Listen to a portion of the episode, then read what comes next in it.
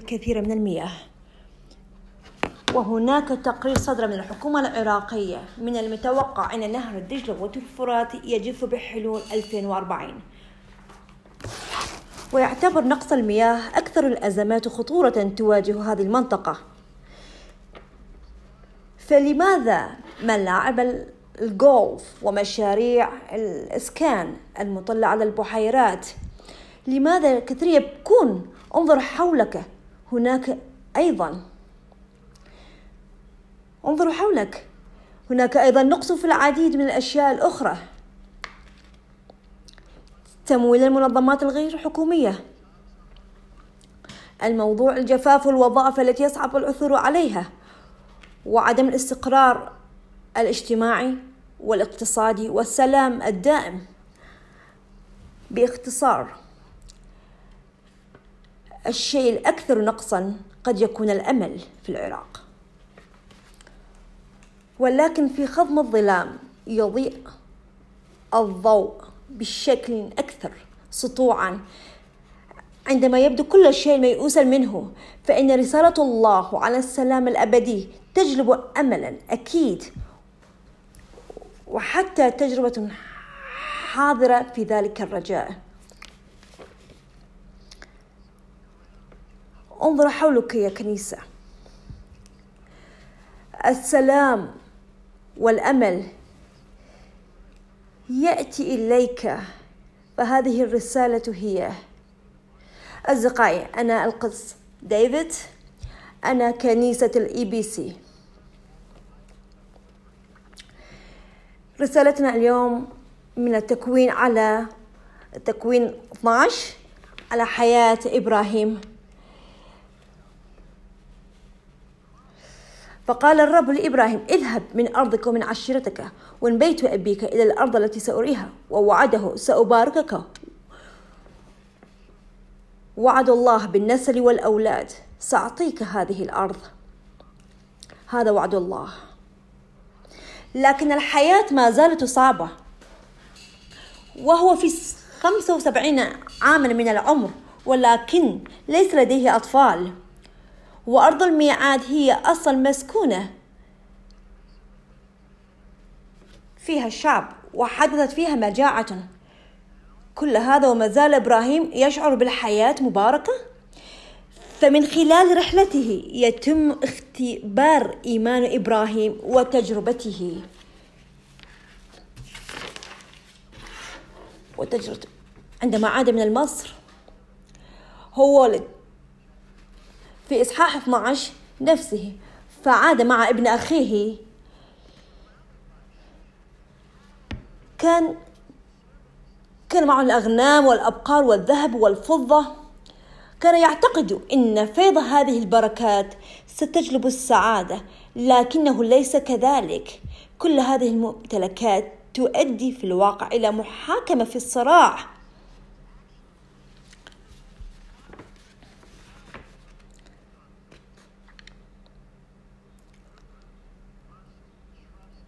يجب على إبراهيم أن يثق بالله رغم أنه لا يستطيع رؤيتها. هذه هي النقطة الرئيسية ثق في وعود الرب. على الرغم من أن الظروف تجعل من الصعب رؤيتها.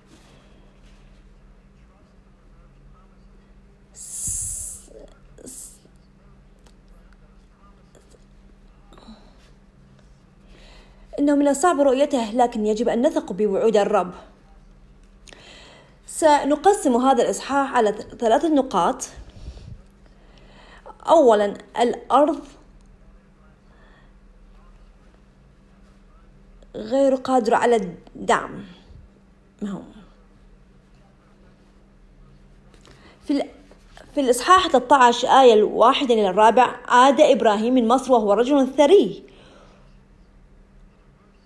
وفي آية الخامسة لوط ابن أخيه انضم معه.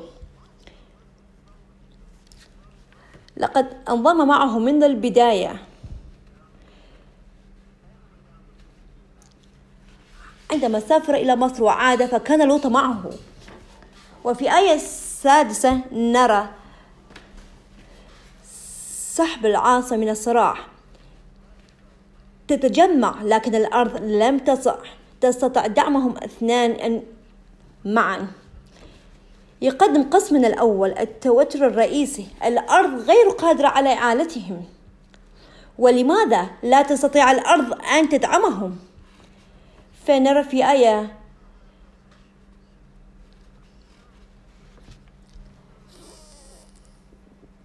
إن هذا شيء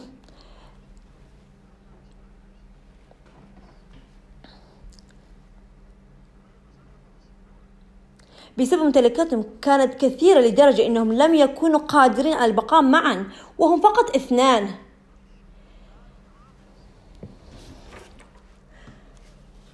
ليس فقط هذه.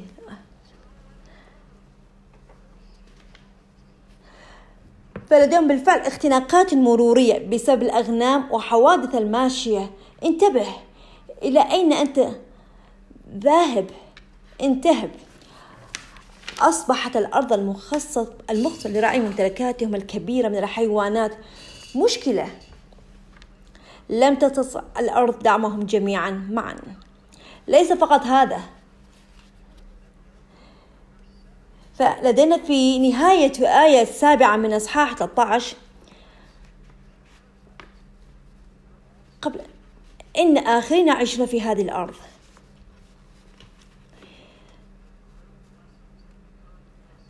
فالبركة الكبركة ستأتي من نفس الأرض. كبير كان رعاية الشاجرون ويشكون. في آية الثامنة يقول إبراهيم للوط لا تكن مخاصمة بيني وبينك أو بين رعاتي ورعائك. تذكر الآن أن لوط كان ابن أخي إبراهيم ابن هاران لقد كان مع إبراهيم منذ أن انتقلوا من أور الكلدانيين. وهو كان ليس لديه أطفال. كان إبراهيم أبا للوط من نواحي كثيرة.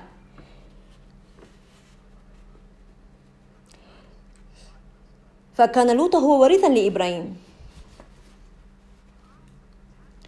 ولكن هنا الصراعات التي بينهم ليس جيدا أبدا. لكن من المنطقي أن يحدث الصراعات داخل العائلات.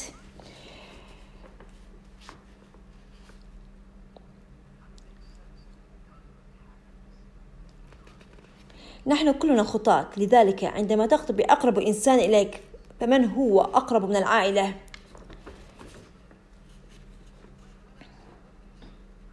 عندما أخطئ أنا أو تخطئ أنت انظر إلى الأقرباء انظر إلى حولك.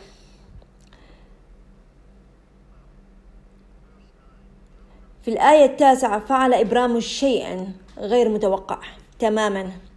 فتح بكل تواضع الأرض الذي وعده الله بها ويعطي لوط الخيار الأول. أليست الأرض كلها أمامك؟ فدعنا نفترق الشركة. إذا ذهبت إلى اليمين سأذهب إلى اليسار. وإذا ذهبت إلى اليسار سأذهب إلى اليمين. إنه شيء رائع من إبراهيم. إبراهيم هو الأكبر والأكثر تكريما. فهذا أيضا وعد الله له. لكن إبراهيم لكن يضع مصالح لوط قبل مصالحه. إن عمل التواضع هذا هو عقلية المسيح ذاتها قبل مجيء المسيح بوقت طويل. إذا ترى في فيليب إصحاح الثاني من آية الثالثة إلى الخامسة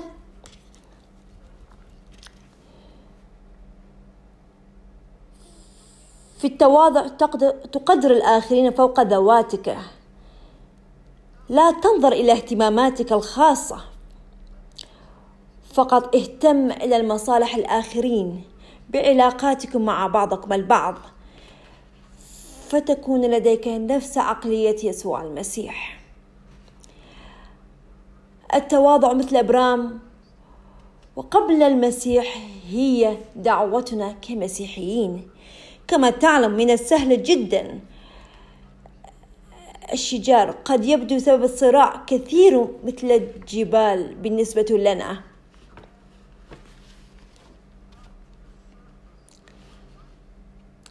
لكن غالبا ما تكون خلافاتنا حول مثل هذه الأشياء الصغيرة هم حقا مثل تلال النمل. لكن الطريقة التي نتعامل بها مع الصراع يمكن أن تجعل هذا التلال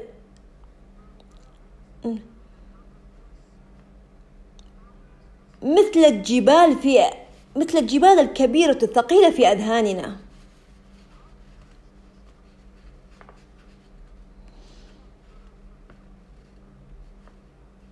إنها أمور سهلة وبسيطة وصغيرة ولكن نجعلها كبيرة.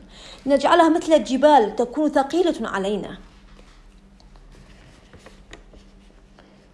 قد يكون لديك خلافات تدور الآن. ربما مع عائلتك أو عائلتك في المسيح في الكنيسة. أنا أدعوك الآن أن يكون لديك إيمان. أنا أدعوك إيمان والتوبة والإيمان والمصالحة.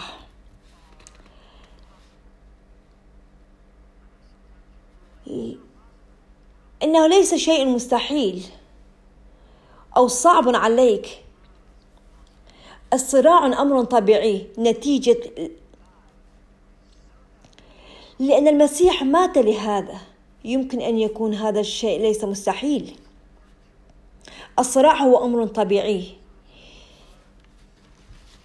نتيجة لطبيعتنا الخاطئة. لكن حل الصراع ليس طبيعيا. ليس طبيعيا. بسبب ثقافتنا وإنسانيتنا مصممة ضدها. لذلك يجب تدريسها وتعلمها. ما نراه هنا مع إبراهيم هو أن القرار الحقيقي يجب أن يكون تحدد المشكلة وتحمل المسؤولية.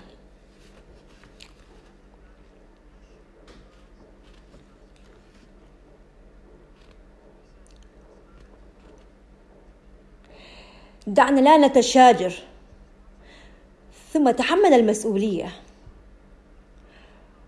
ثم قدم حلا لتستمر علاقتهم. حله هو لنفرق الشركة؟ لنفترق وأذهب من طريق آخر. لقد تحمل المسؤولية وبدأ بالحديث قائلا وقدم له الحلا.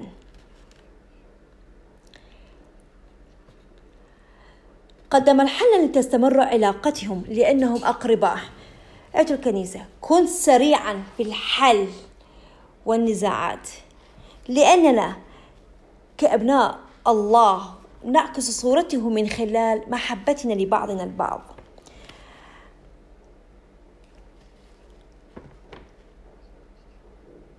هذا نحن أولاد الله.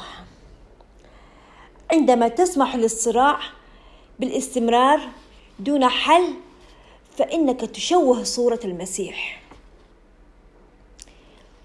إذا كنت قد تلقيت نعمة الله فأمنح الآخرين النعمة.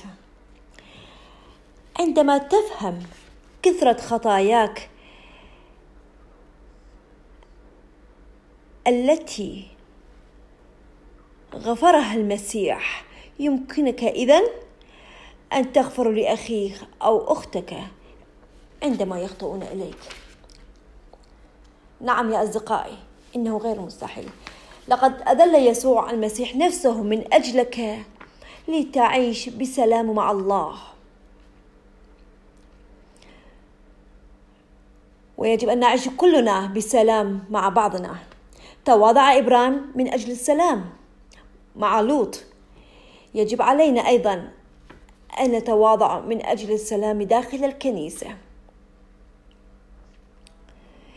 تأتي هذه الدعوة إلى صنع المتواضع بوعود.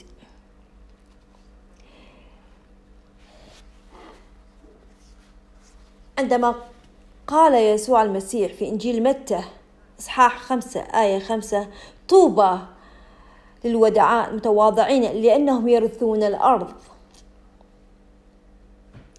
وفي إصحاح الخامس آية تاسعة طوبى لصانعي السلام لأنهم أبناء الله يدعون. لذلك يعطي إبرام لوط الخيار الأول. دعونا نلقي نظرة على كيفية عمل الحل إبراهيم في القسم الثاني. في العدد 15 مرتين تقول انظروا حولك وسترى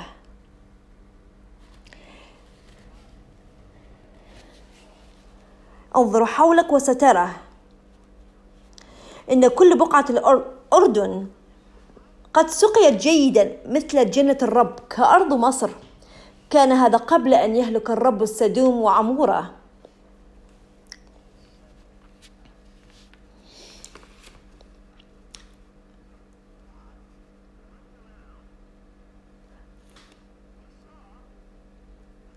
كل بقعة الأرض وأنطلق نحو الشرق. فاختار لوط لنفسه كل بقعة الأردن وانطلق نحو الشرق. نظر الكثير حوله ورأى أن العشب كان أخضر حقا في ذلك الجانب الآخر. لم تكن تلك الأرض تعاني من أي نقص ولم تكن فيها جفاف. كانت تسقط جيدا يبدو أنه أفضل جزء من الأرض. لكن موسى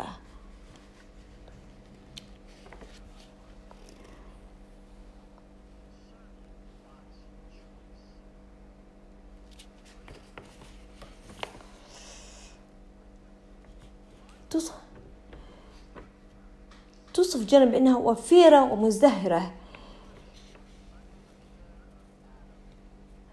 تحت رعاية آدم حتى نظر هو وحواء إلى الشجرة الواحدة التي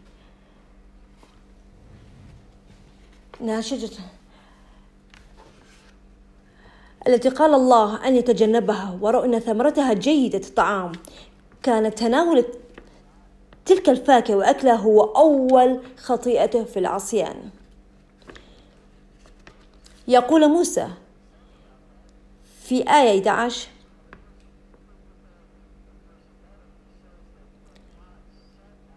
إن لوط انطلق نحو الشرق في تحرك بعيدا عن إبرام. عندما أصبحت الخطيئة انطلق آدم وحواء. إلى الشرق بعيدا عن حضور الله.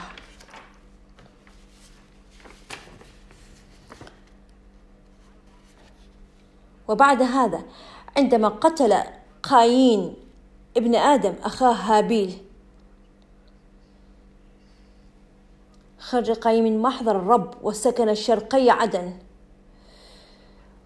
وفي سفر تكوين العاشر يقول الناس واصلوا التحرك مشرقا قبل أن يستقروا في بناء برج بابل. في سفر التكوين يعتبر الذهاب إلى الشرق رمزا للابتعاد عن وجود الله في الخطيئة. يلمح موسى أيضا إلا أن خطيئة لوط أصبحت سيئة للغاية لدرجة أن الله جلب دمارا خاصة لتلك المدن.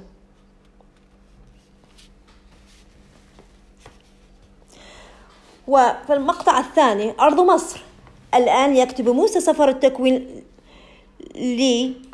لشعب لشعب إسرائيل الذين خرجوا من مصر في سفر الخروج حتى يتمكنوا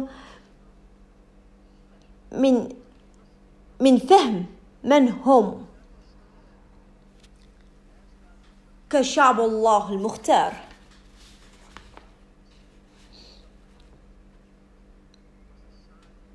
بالنسبة للشعب موسى كانت أرض مصر علامة على العبودية والخطيئة.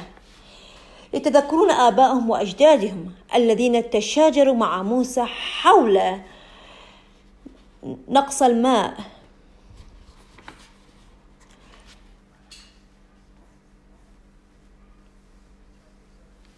في إصحاح 17 من آية واحد عندما لم يكن هناك ماء للشرب به الناس فتخاص مع موسى وقالوا أعطنا ماء لنشرب. أجاب موسى لماذا تتشاجرون معي؟ ولكن الناس كانوا عطشون فتدمروا على موسى قالوا لقد أخرجتنا من مصر لنموت نحن وأطفالنا. ومواشينا من العطش.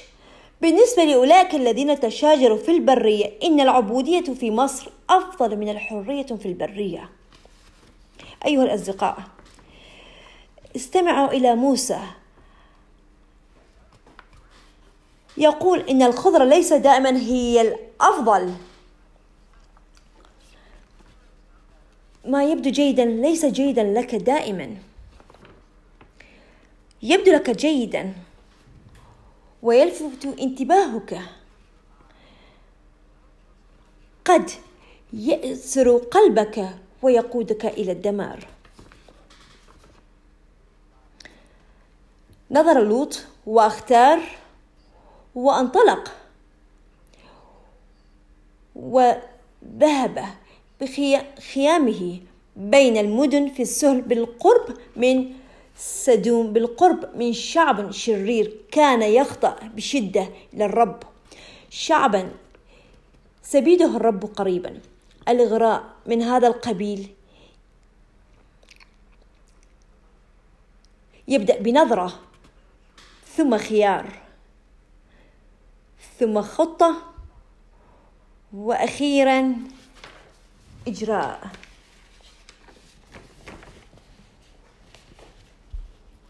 يصفها يعقوب. أو على إنها رغبة في الحمل وولاد الخطيئة والخطيئة تكبر وتلد الموت. أيها الأصدقاء كلما اقتربت من الخطيئة والعالم الذي يحب الخطيئة زادت احتمالية أن تصبحوا مثلهم تماما.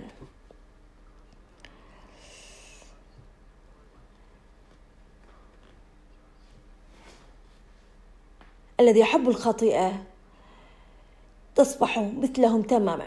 في رسالة يوحنا الأولى إصحاح الثاني آية 15 إلى 17 لا تحب العالم أو أي شيء في العالم. إذا أحب أحد العالم فليست فيه محبة الآب لأن كل شيء في العالم شهوة الجسد وشهوة العيون وكبرياء الحياة. لا يأتي من الآب بل من العالم. يزول العالم ورغباته ولكن من يضع مشيئة الله يحيا إلى الأبد. أيها الأصدقاء أخذوا هذا المنظور القائل بأن العالم يزول. إنه سيزول. إنها النهاية. ثم يمكنك أن تنظر حولك وترى أشياء أفضل في محبة الله والقيام بمشيئة الله.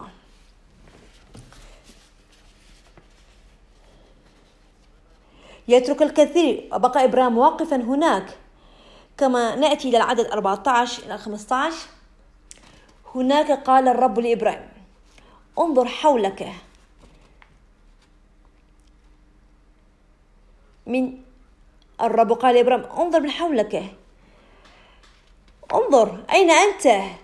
انظر إلى الشمال والجنوب والشرق والغرب.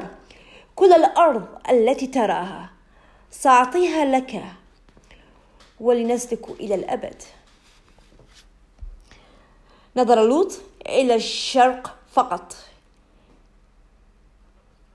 إلى مكان مؤقتا لكن الرب يقول لإبرام أن ينظر في كل اتجاه بقدر ما يستطيع شمال جنوب وشرق وغرب بلا حدود. وعد الله ليس فقط في ذلك الوقت. هل ترى آخر كلمة؟ إلى الأبد. ولكن إلى الأبد اللانهاية وما بعدها لكن لم يتغير شيئا بالنسبة لإبرام.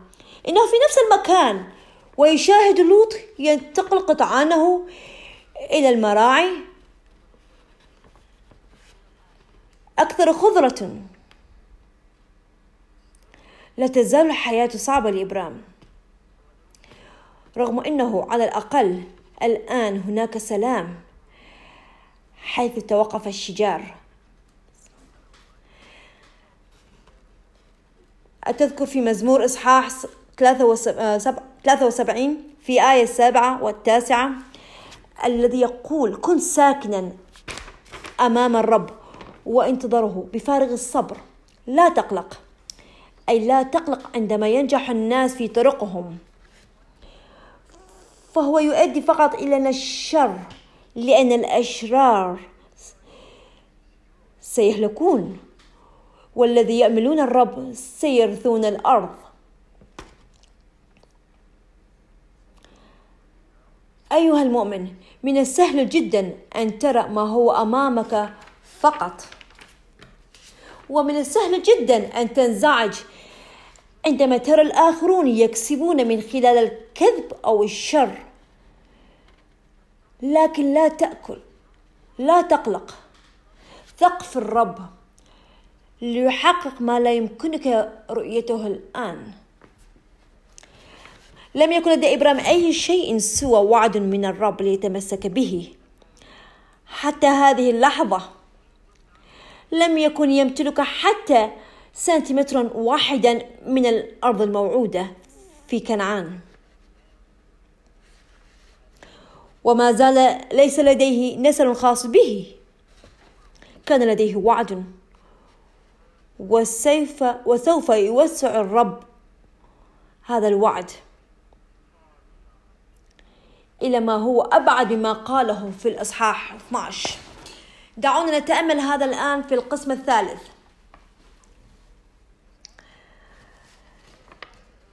أولا النسل لا يمكن عدهم. كما في السابق تتضمن كلمة الرب لإبرام كل من الوصية والوعد. وصيته الأولى هي مجرد النظر حولك. لا يحتاج إلى التحرك كما قال في آية 14 انظر حولك من مكانك.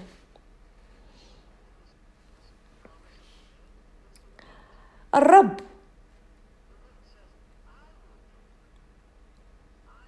أنا سأعطيك. أنا سأجعل نسلك متعدد.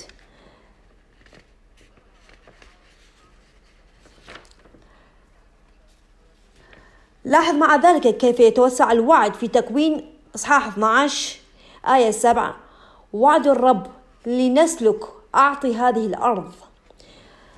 من هذه الأرض في إصحاح 12 آية 7 الآن يقول الرب كل الأرض التي تراها إلى الشمال والجنوب والشرق والغرب. وعندما نرجع في إصحاح 12 يتكلم عن النسل في آية 7 الآن الرب في التكوين إصحاح 13 آية 16 سيجعل نسل إبراهيم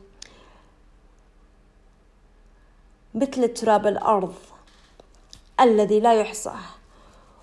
ولكن انتبه إلى كلام الله عندما يقول إلى الأبد.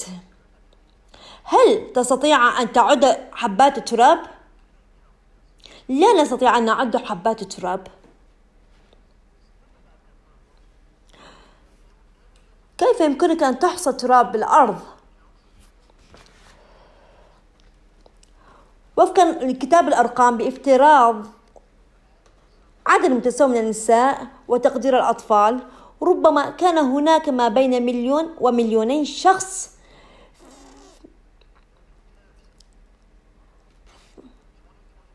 في عام 2021 بلغ عدد سكان إقليم كردستان 5.5 مليون نسمة في نفس العام بلغ عدد سكان الصين الدولة الأكثر شعبا واحد نقطة أربعة مليار نسمة زاد عن هل هذه مقارنة بتراب الأرض؟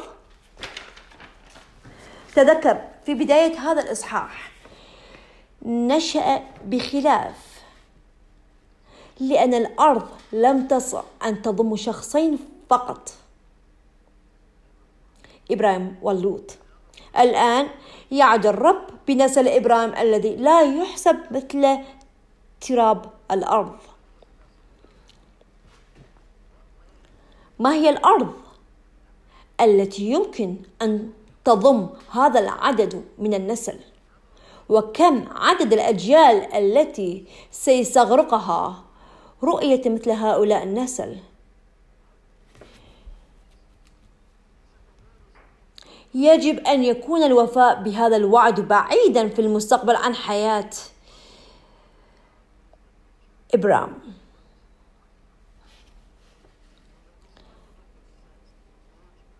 نشعر أن وعد الرب لإبرام ليس فقط ليس فقط لإسرائيل في الواقع إنه أعظم من ذلك بكثير لأن إبراهيم سيصبح أبا لكل من يؤمن. أي كل من يؤمن بيسوع بحسب روميا إصحاح الرابع آية 11 18 كما ترى يصف الكتاب المقدس مشاجرة أكبر بكثير من الشجار إبراهيم ولوط الذي أنت فيه. إنه الشجار الذي بدأه.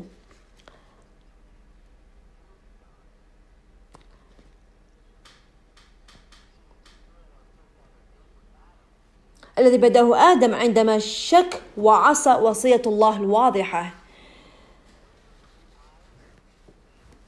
فتحت خطيئته عيون البشرية لنرى ما لا يمكن رؤيته الآن. نتيجة لذلك نحن الآن بطبيعتنا عبيد للخطيئة وأشياء الغضب الله العادل. أصبح أبرام نموذجا للإيمان والطاعة الذين يرغبهم يرغبها الله من يدعوهم الإيمان. يعني أن نثق بكلمة الله. كان الشك في كلمة الله مشكلة آدم وحواء الأولى. الشك أدى إلى العصيان. من ناحية أخرى الإيمان هي الثقة في كلمة الله وطاعتها وهذه هي الخطوة الأولى التي يجب أن نتخذها. والخطوة التالية هي تصديق ما فعله الله لدفع عقوبة الخطيئة. تلك العقوبة مثل ما قال في الإنجيل إن عقوبة إن عقوبة الخطيئة هي الموت. كان لابد من التضحية ببديل خالي من الخطيئة لدفع عقوبة الموت عن خطايانا. قدم إبرام تضحيات على المذابح التي يناها لكن كان عليه يتطلع إلى الذبيحة الكاملة. وأظهر موسى المزيد عن هذه التضحية. لكن لا يزال التطلع إلى التضحية المثالية. في الوقت المناسب جاء يسوع وملأ الله جسد بشري. لقد قدم نفسه كبديل كامل في الذبيحة. على الصليب. تقول العبرانيين إصحاح التاسع آية 15 لهذا السبب المسيح هو وسيط عهد الجديد لكي ينال المدعون الميراث الأبدي الموعود به. لأن يسوع لم يخطأ أبدا ولم يستطع الموت أن يمسكه. وقام من القبر. دفع يسوع دين الخطيئة وانتصر على الموت حتى يكون لكل من يؤمن به حياة الأبدية من خلاله. هذا الخلاص لم يعطي الجميع فقط. لأولئك الذين يؤمنون به والذين ينالون نعمته بالإيمان. ثق بكلمته وأطيعه. فتن... فتنتمي إليه وتنال وعده كل يوم. كل يوم. كل يوم يلجأ الناس من جميع الأمم. إلى الرب من خلال الإيمان بيسوع المسيح. حتى يومنا هذا توقف من النظر نحو الشرق مثل لوط. إلى وتوقف من النظر إلى الأشياء المؤقتة في هذا العالم. انظر إلى موت يسوع وقيامته أقبل العهد الجديد.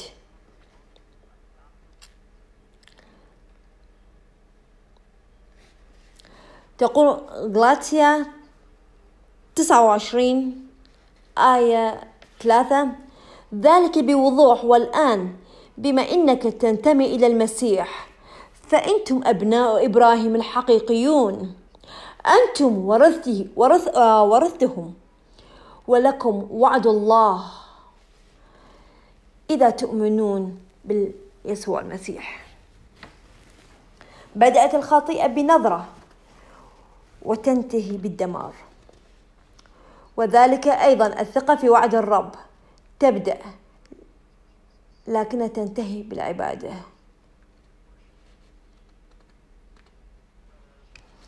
في رؤيا إصحاح السابع آية التاسعة يعطينا نظرة أخرى إلى الوعد الرب لإبراهيم.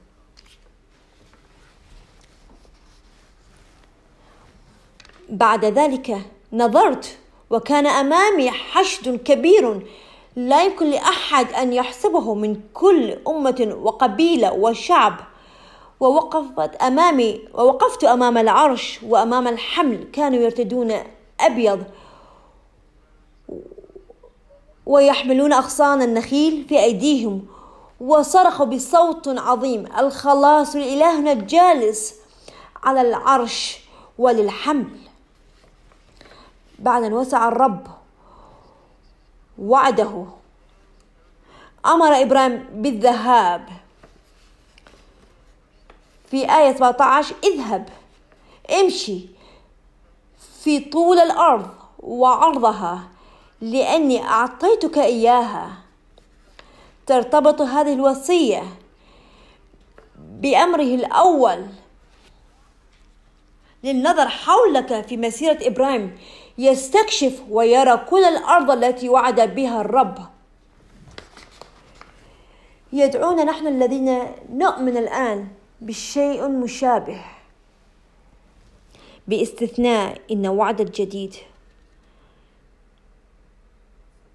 هو ملكوت الله. قال لك الرب يا ابن الله اذهب اكتشف طول وعرض ملكوت الله. كل وعود الرب التي تحققت في المسيح يسوع.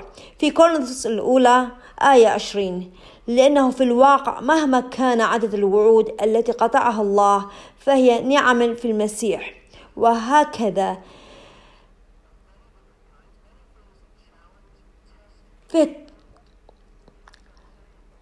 في نعم ثق بالمسيح وهكذا من خلاله لمجد الله. يا كنيسة أعلم.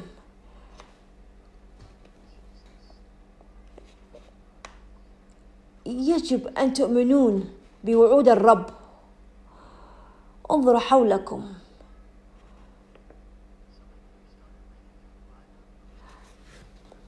البعض منكم أعتقد بدأوا بقراءة الكتاب المقدس بداية هذه السنة. لا تستسلم. تم العثور على وعوده هناك. يمكن أن تنظر حولك كل يوم ونرى إن وعوده قد تحققت في المسيح. كن مع الأشخاص الذين يتحدثون عن هذه الوعود. كما ذكرنا من قبل كلما كلما اقتربت من الخطيئة والعالم الذي يحب الخطيئة زادت احتمالية أن تصبحوا مثلهم.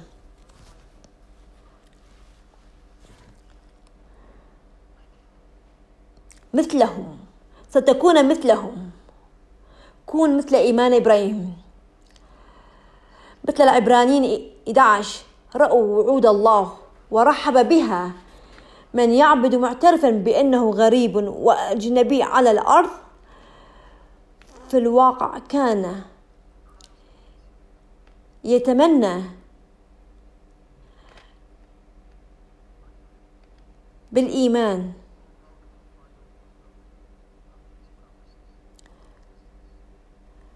سوف نجد وعود الرب بالمس بالمسيح سنرى رؤية أحلى.